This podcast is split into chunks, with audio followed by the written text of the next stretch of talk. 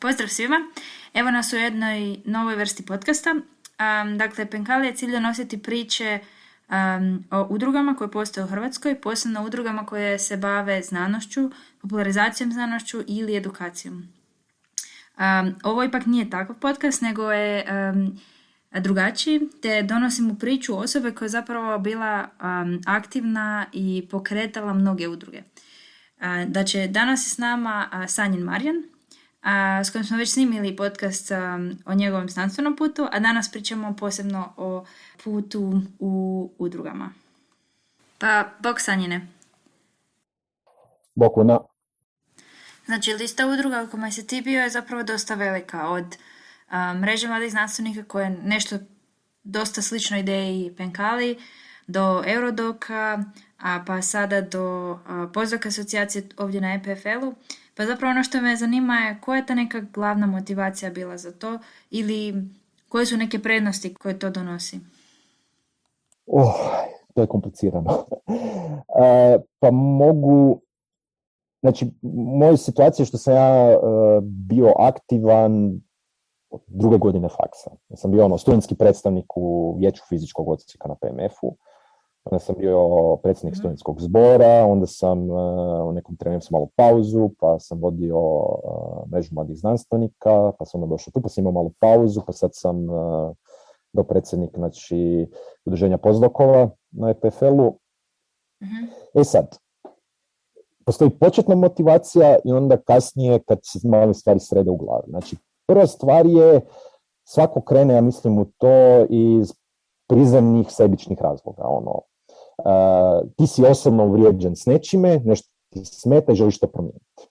Ili želiš si nabiflat CV, ili želiš se dokazati. U mojoj situaciji sam bio možda mrvicu plemeniti, pa mi je bilo ono, a želim da stvari bolje funkcioniraju.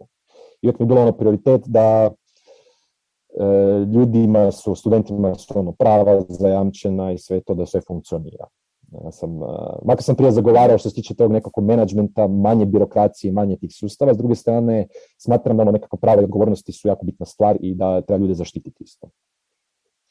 E sad, e, to je bila neka moja početna motivacija koja je onda evoluirala s vremenom. I u jednom trenu, što sam recimo shvatio je, prva stvar, kroz aktivnosti u takvim nekim udrugama, ono što sam uglavnom radio je bilo, znači, a ne znam, mogu bi usporediti ja volim to recimo zvati nekakav policy lobby. Znači, lobirao sam za interesnu skupinu, koje u tom slučaju su bili uh, pri početku znači, studenti na PMF-u, pa onda kasnije doktorandi, uh, znači u cijeloj mhm. Hrvatskoj, poslije doktorandi. Shvatiš da prva stvar, ti imaš nekakvu korist od toga. Druga stvar, pomažeš ljudima oko sebe. I ono što mi je uvijek bio cilj je mijenjati znači, e, ravnotežu toga. Znači, više biti fokusiran da pomažem drugim ljudima, a manje da direktno pogodujem svom uh, CV-u. Ili znam ljude koji su direktno financijski uh, imali benefit od toga. Ja zapravo nikad nisam imao financijski benefit od toga što sam radio, makar znam da su dosta ljudi mislili da jesam. Uh, ali, znači, prva stvar, pomažeš, a druga stvar, ne samo da biflaš CV, Biflanje CV-a ti je dovoljno da si u nekom povjerenstvu ono, na tri mjeseca napišeš črčkicu na CV i ti sad imaš jači CV. Nego ono što sam shvatio u jednom trenu, i to dosta rano srećom, da kroz te aktivnosti stječem nove vještine. A to su te nekakve ono, mhm. neke vještine, soft skills. E, kako bolje networkirati. E, kako raditi pregovore. Znači, često sam imao situaciju da sam radio pregovore recimo s ministarstvom dok sam vodio mrežu mladih znanstvenika. I to su ono pregovori koji su dosta intenzivni. E, dosta tih pregovora se radi iza zatvorenih vratiju, gdje ono, moraš imati poverenja, tako da ono, ne smiješ reći kasnije točno s čemu se razgovaralo, jel? jer gubiš kredibilitet za druge pregovore. I jednostavno, kroz taj neki proces shvatiš da ja sam uspio se nekako prebaciti u mod da pomažem drugim ljudima s time, znači od ne znam, desetak slučajeva koji sam se aktivnije bavio, recimo u mrazu, u mreži mladih znanstvenika, samo jedan je možda mogu imati utjecaj na mene, na kraju nije imao utjecaja. Znači, imamo su bili problemi drugih ljudi. Znači, uh, bila je situacija kad PhD studenti na HRZZ, znači na zakladnim projektima su trebali, po grešku ugovorima su nakon dvije godine trebali biti nezaposleni tri mjeseca da bi ih se moglo zaposliti na druge dvije godine i takve nekakve situacije. Uh, tako da ono, uvijek sam išao ono, pomažem drugim ljudima, a moja korist je da stječem nove vještine.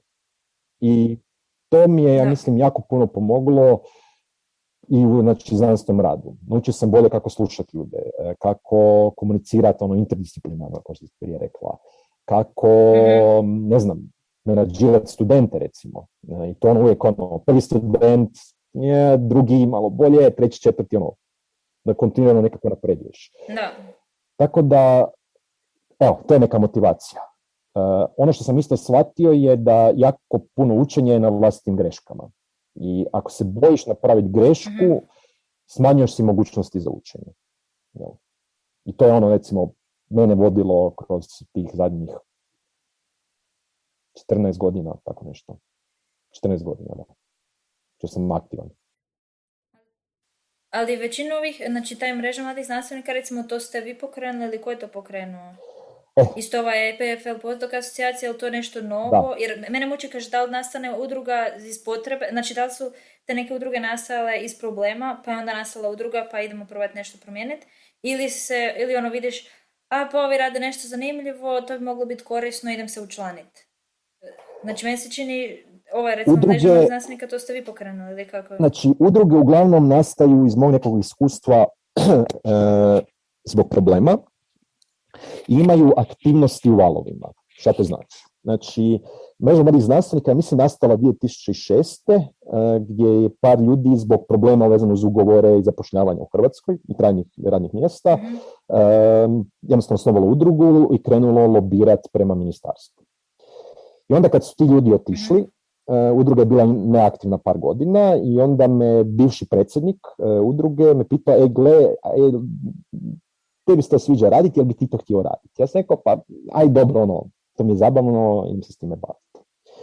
I moje recimo neke namjere su bile da se nisam htio samo baviti uh, tim nekakvim lobiranjem i to nekakvom prljavom politikom, kako bi to drugčije nazvao, mm nego, ok, ajmo raditi nekakve treninge, ajmo pomoći ljudima tako da ih naučimo kako da bolje komuniciraju, kako da ono, bolje raditi sebe, znači ono, nekakve workshopove, radionice, treninge tih nekakvih nekih vještina, jer sam skužio da je to nešto što znanstvenicima jako puno nestane, nedostaje. Znanstvenici su racionalci koji su često za tome ono svoju nekakvu podsvijest. I onda često vidiš te nekakve ono, mhm. ljude koji imaju te neki unutarnji konflikt konstantno. Ono, vidiš da su ono napeti, su isfrustrirani, pod velikim stresom, doživljavaju burnout i sve to. I ono što sam recimo i na svom iskustvu doživio i iskusio je da jednostavno uz bolje poznavanje tih nekakvih nekih vještina, ono, od emocionalne inteligencije nadalje, mm da bolje prolaziš kroz sve ta iskustva i produktivniji si i efikasniji. I sad moja namjera je bila to raditi u Hrvatskoj tada, ali financija jednostavno nije bilo. Znači, nije bilo nemoguće dobiti mm novce na nekakvom natječaju, pokušali smo na par natječaja, jednostavno nije bilo dovoljno ljudi aktivnih i to je bilo to. Znači, ono, kad je taj core team uh, otišao, mladac je postao neaktivan, sad mislim, to, mislim da nije nešto aktivan, što je šteta. Ali imam osjećaj da u nekom trenutku kad se pojavi potreba, kad bude nekakvih problema velikih, skupit će se nekakva kritična skupina i opet će to postati aktivno. Zato kažem u valovima. Znači kad se problemi i frustracije nagomilaju, ljudi se krenu organizirati. Tu na EPFL-u, znači, e, to je prvo bilo udruženje pozdokova e, Life Science Department, SV. I onda jednostavno, mhm. između ostaloga, se na to malo gura još par ljudi, smo se proširili na cijeli EPFL jer smo shvatili da postoji potreba. I ovdje je dobro što imamo nekakve financije, nije to puno, znači reda veličina 40.000 eura godišnje koje dobivamo i to pokušavamo povećati i onda mi zapravo s time financiramo e, trenere koji provode treninge od toga ono coaching vještina za bolju superviziju, znači ono studenata, e, kako mhm. napraviti LinkedIn e, profil, kako ići na intervju, personal well-being radionice, leadership radionice, project management radionice. Znači, je stvari koje mi vidimo da se učilište ne radi dobro ili uopće ne radi, mi pokušavamo popuniti te niše i pokušavamo objasniti učilište da bi oni to trebali raditi. Ovo je tu zadnji dio je najveći problem, zapravo jer sveučilište tu je užasno tromo i jednostavno ima drugčije prioritete. Jel? Kužim. A još jedna od stvari koju sam imala recimo Eurodoc. To je nešto što nije vezano za Hrvatsku, nije vezano za EPFL, nego nešto što je bilo više e, globalno. da, znači kao mreža mladih znanstvenika je bila uh, u tom nekom Eurodoku. I sad, to bi trebalo biti udruženje doktoranada i early career researchera, znači poslije doktoranada u hrvatskoj terminologiji, znači ljudi koji mhm. nemaju trajne ugovore, skraćeno, uh, koja bi trebala zastupati njihove interese na europskom nivou. Što je čini. I sad ne znam kakva je situacija umeđu vremena, nisam aktivan, ali recimo u moje vrijeme glavni problem bio što su to bili ljudi koji su htjeli se umrežiti, koji su htjeli stvoći kontakte i dobiti nekakvo radno mjesto u Briselu kao konzultanti, kao ovo kao ono. I sad nije da su oni imali vještine pa da su sada htjeli se networkirati i postati konzultanti, oni su htjeli postati konzultanti ali ne znam, ja imam neku čudnu viziju u glavi, za mene je konzultant neko ko ima neko znanje i onda konzultira. Jel? E, tako da ono, takva organizacija mi nikad nije ostavila dobar osjećaj, jer e, meni je uvijek kod tih svih udruženja bilo primarno ono, koja je moja ciljna skupina, kome ja pomažem i kako ja doprinosim mm svojoj zajednici. Kod Eurodoka nisam to uvijek viđao, jednostavno interes mi je jako brzo splasno za to. Ok. Kako inače to funkcionira, recimo, uh, ti onak, tipa recimo za njih si gledao šta oni rade, pa ti se činu zanimljivo, pa onda aj, mogu bi se ja njima priključiti. Uh, kako shvatiš da li uopće ima potrebe za tvojim efortom u nekoj od tih organizacija? Evo, recimo, što se tiče Eurodoka, mreža mladih znanstvenika je bila član Eurodoka. I imali smo te godišnje skupštine, mm. što je uglavnom uključivalo jako puno politike, lobiranja, ko će biti idući predsjednik, predsjednik, član upravnog odbora, jako puno alkohola. Jako malo stvarnog e, diskutiranja o tome šta mi možemo napraviti. Jel? Tako da ono, recimo, ja, ja to odmah shvatim, jer e, ako nekakva aktivnost nema nekog smisla, za mene, za ono što je meni bitno, jednostavno pokušavam to ne raditi. Mm.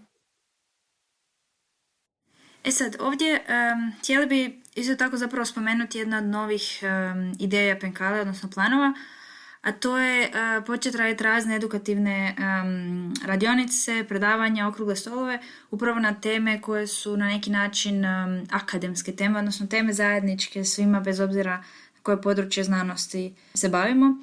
I na primjer od čisto tehničkih stvari, kako izraditi web stranicu, kako napraviti dobar poster, dobru prezentaciju, do nekih možda više socijalnih vještina, znači kako dobro networkat na konferencijama, um, ostale stvari vezane za recimo društvene mreže, ali isto tako do skillova poput leadership i management skillova koji postaju sve sve bitniji u akademiji. Što se više penjamo a, i ostajemo dulje a, unutar nje. E pa sada upravo smo sa Sanjenom planirali jednu od takvih radionica početkom sljedeće godine, znači u prvom ili drugom mjesecu, a već na ovogodišnjem utimjeru zapravo pokrenut rasprave na ove teme. Sanjen, osim što je sada recimo radio te radionice u sklopu Pozok asocijacije na EPFL-u, sve više i više time se bavi u slobodno vrijeme. Pa Sanjine, please, da ispriča nam malo više o tome kao nekakva najava za ove buduće događaje? Pa da, e, znači, ta područje soft skilla, to je zapravo ono, osjetljiva tema. Zašto? Jer većina stvari koje čovjek može vidjeti na tržištu, i tu koristim tržište kao riječ vrlo nevoljko, e, je zapravo smeće. Evo. E, ono, baš kad ideš gledati, imaš cijelu tu neku globalnu industriju, ono, tog nekog self-helpa, mindfulnessa, meditacije, ovo ono, koje zapravo e, suštinski ne pomažu. Znači, to neko želi zaraditi novce na tebi. Jel? Jer sad, možda da objasnim kako sam ja shvatio da je to korisno. Znači, prva stvar je uvijek veća samosvjesnost. Znači, trebaš biti samosvjesni sebe i svoje okoline. I uglavnom, krene od toga da dobivaš nekakav feedback, nekakvu povratnu informaciju od okoline koju jednostavno ne možeš procesuirati. Znači, ljudi ti govore, ne znam, da si predominantan u komunikaciji. Ljudi ti govore da si, ne znam, da ih ne slušaš, da ovo, da ono. I onda, jednom trenutku kreneš razmišljati, pa ok, čemu je tu stvar, da li ja mogu raditi na to? I to su zapravo problem kod takvih stvari, a to su stvari koje ti direktno utječu na interakciju s drugim ljudima. Recimo, kad radiš sa studentom, trebaš biti strpljiv. Dosta istraživanja pokazuje da zapravo kritične stvari kod studenata su, recimo, ili kad, kod takvog nekog mentoriranja je da, prva stvar, da imaš kompetentne ljude, znači koji imaju nekakve osnovne vještine, da su motivirani, i ta motivacija je jedna jako zanimljiva isto tema i koja se jako po meni koristi na krivi način, znači u akademiji. Uh, znači da su motivirani i da imaju autonomiju. Znači da oni sami biraju način kako će rješavati probleme. I ako ti njima kažeš moraš napraviti posao na ovaj način, a to nije način koji njima paše, jednostavno to im se ne dopada. I kroz takve nekakve procese ti pokušavaš znači, ljude uh, razvijati. I sad, čemu je stvar? Da bi ti radio takav nekakav mentoring, na primjer, kvalitetno, E, ti moraš znati dobro komunicirati. Ti moraš znati kad neko razgovara i slušati, aktivno slušati, pokazati interes za drugu stranu. I sad to nisu one racionalne vještine na nivou e, kako će riješiti ovaj tehnički problem. Zašto? Znači, e, rješavanje tehničkih problema, znanost, je racionalni proces. Znači, mi razmišljamo, smišljamo nove ideje, pokušavamo, znači, objasniti nekakve fenomene i pokušavamo, znači, recimo, ja kao fizičar, to pretočiti u nekakve formule, nekakve zakonitosti, nekakva pravila. No.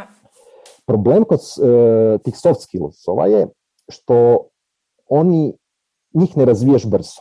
Znači, ako tebi neko kaže imat ćeš dvodnevnu radionicu kako ćeš ti bolje davati feedback ljudima ili kako ćeš bolje voditi, to je totalni bullshit, da direktno kažem. Uh, jer čemu je stvar?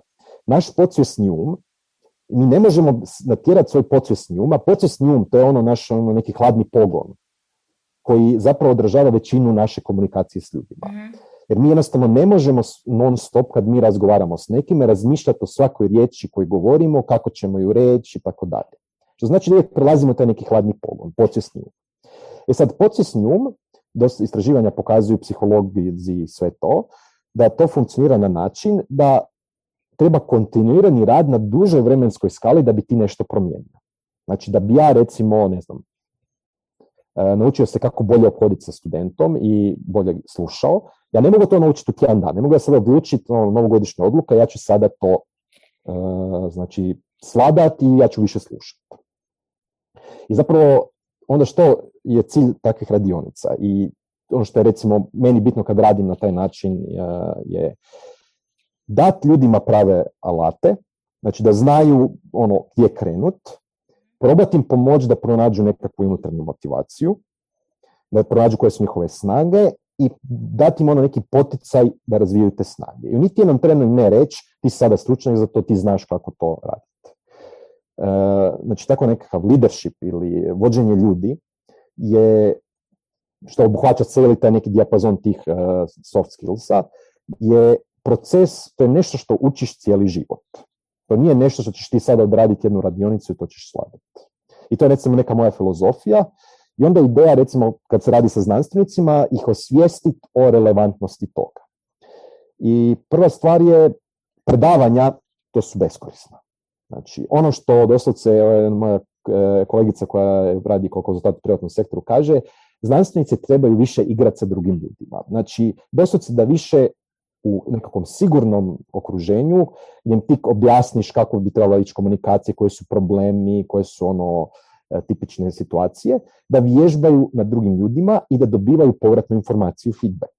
Jer čemu je stvar? Naš podsvjesni um najbolje funkcionira kad mi imamo motivaciju da nešto promijenimo, vezano uz to. Pokušavamo to promijeniti kontinuirano na dugoročnoj skali, mhm. skupimo feedback od okoline da li se nešto promijenilo i korigiramo. I to može trajati mjesece, mjesece ili godine ili jel? Znači to je nekakva druga vremenska skala. To je kontinuirani proces. No.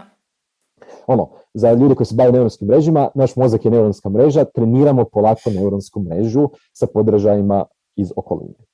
Tako da jedna od kritičnih stvari koje ono, ljudi po meni u akademiji prvo treba naučiti je feedback, kako davati znači, feedback, uh, koji su ono glavni problemi oko toga i zašto je to kulturološki bitno da u timovima u kojima radite da feedback postane nešto što je ono standard norma.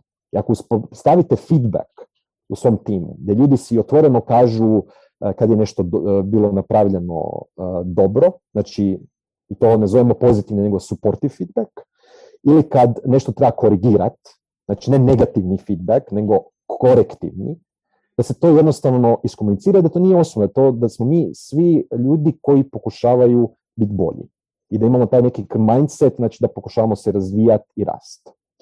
Problem je što nemaju svi ljudi taj mindset uh, i dosta ljudi je orijentirano, što je prirodno, da štite svoj ego, da štite se od napada izvana. I to svaki čovjek ima i ima različite manifestacije. Jel?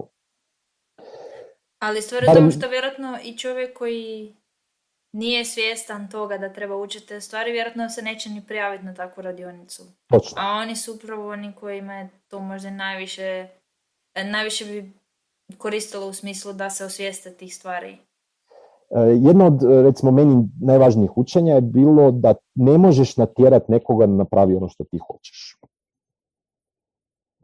Ako osoba ne želi nešto naučiti, ona ne želi. I motivacija za učenje mora doći od te osobe. Ono što ti možeš napraviti je ono, doslovce olakšati toj osobi e, tu odluku, tako da joj staviš unate dohvata ruka e, informacije, iskustva, i to su iskustva najbitnija. Znači, većina ljudi recimo možda nije ni svjesna da njihov način komunikacije e, je problem.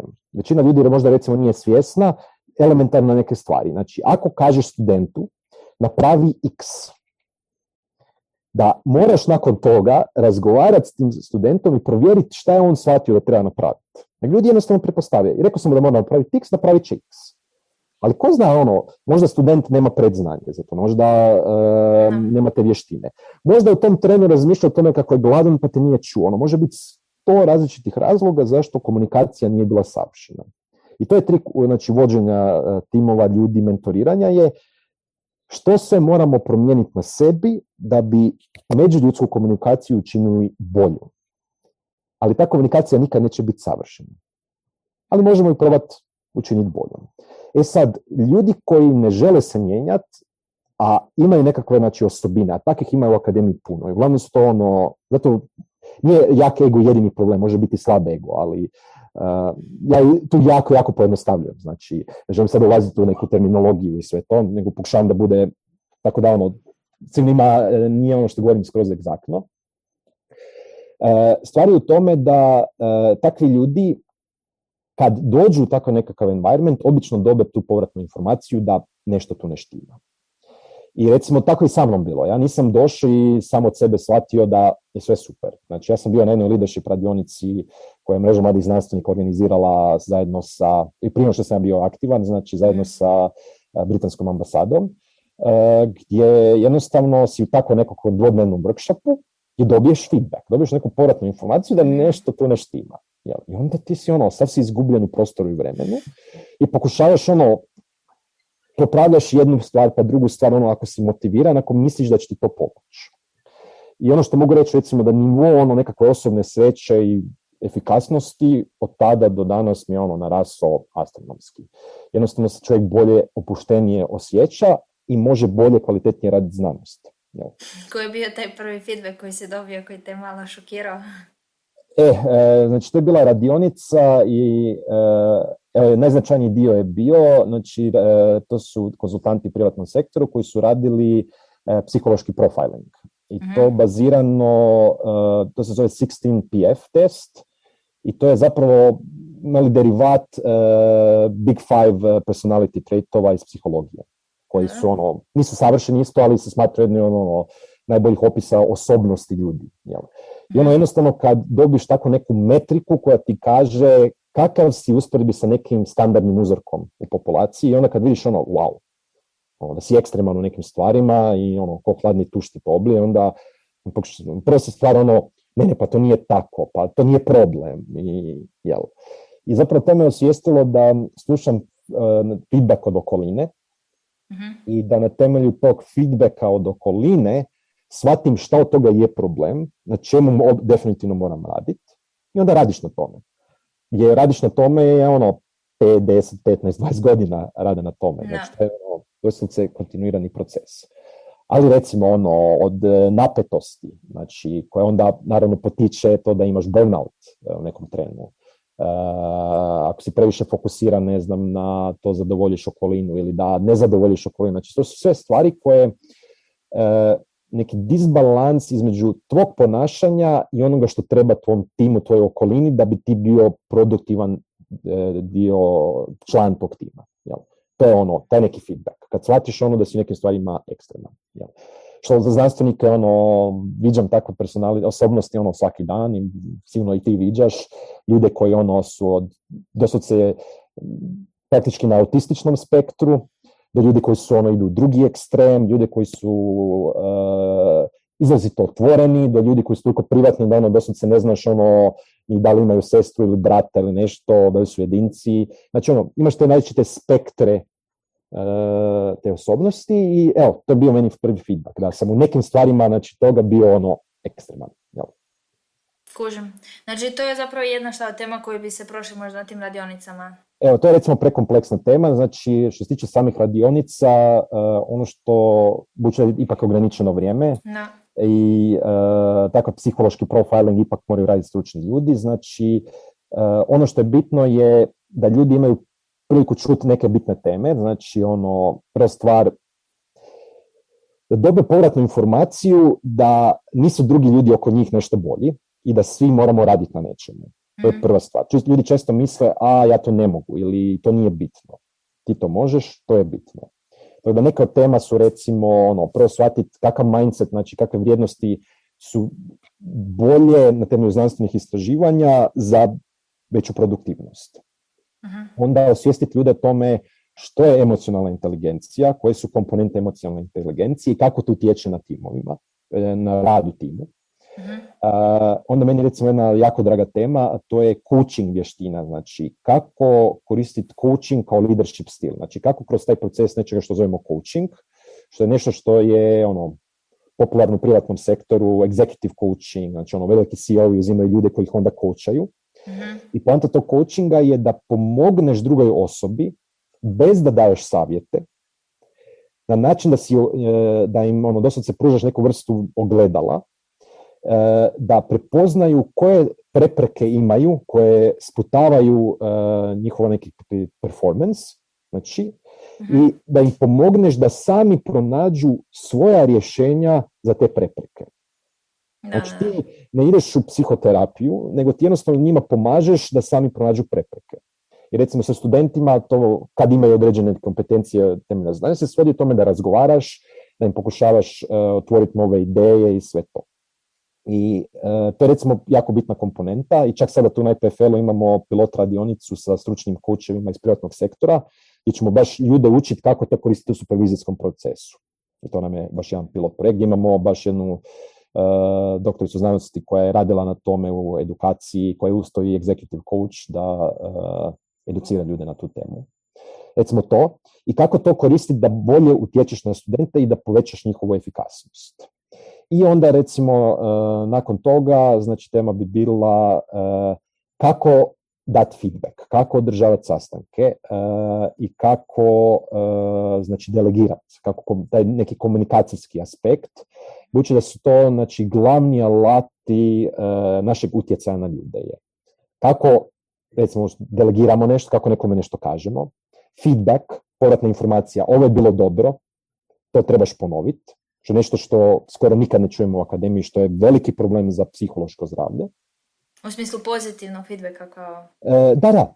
Znači, često recimo, to je meni recimo glavni, glavni problema, e, ljudi često prezentiraju, neko im kaže prezentacija ti je bila baš dobra. I ono, ok, šta to znači?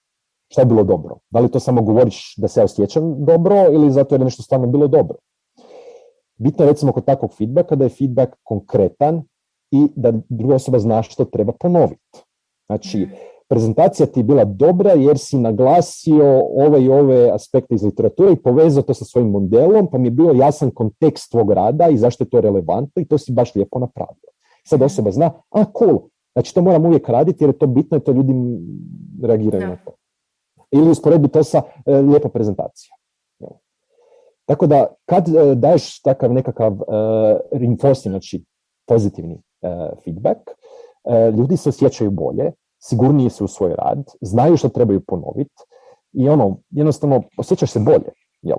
On imaš konkretnu povratnu informaciju da si nešto napravio dobro i znaš da to možeš ponoviti i da će to biti dobro. I to je recimo nešto što nedostaje u akademiji. Jel? Uh, što je jako bitna stvar jer jel, psihološko zdravlje, ono, svi znamo, sama se rekla prije, dosta ljudi, većina ljudi isto koja ja znam koji su napustili akademiju su to učinili zbog burnouta, jer jednostavno ne mogu podnijeti toksičnost akademske kulture. Tako da ono, takve nekakve osnovne vještine e, kako to raditi. E sad, to ne znači da ćeš ti na toj radionici naučiti kako to raditi, makar će 80% radionice biti praktični rad vježbanja u skupinama od dvije ili tri osobe.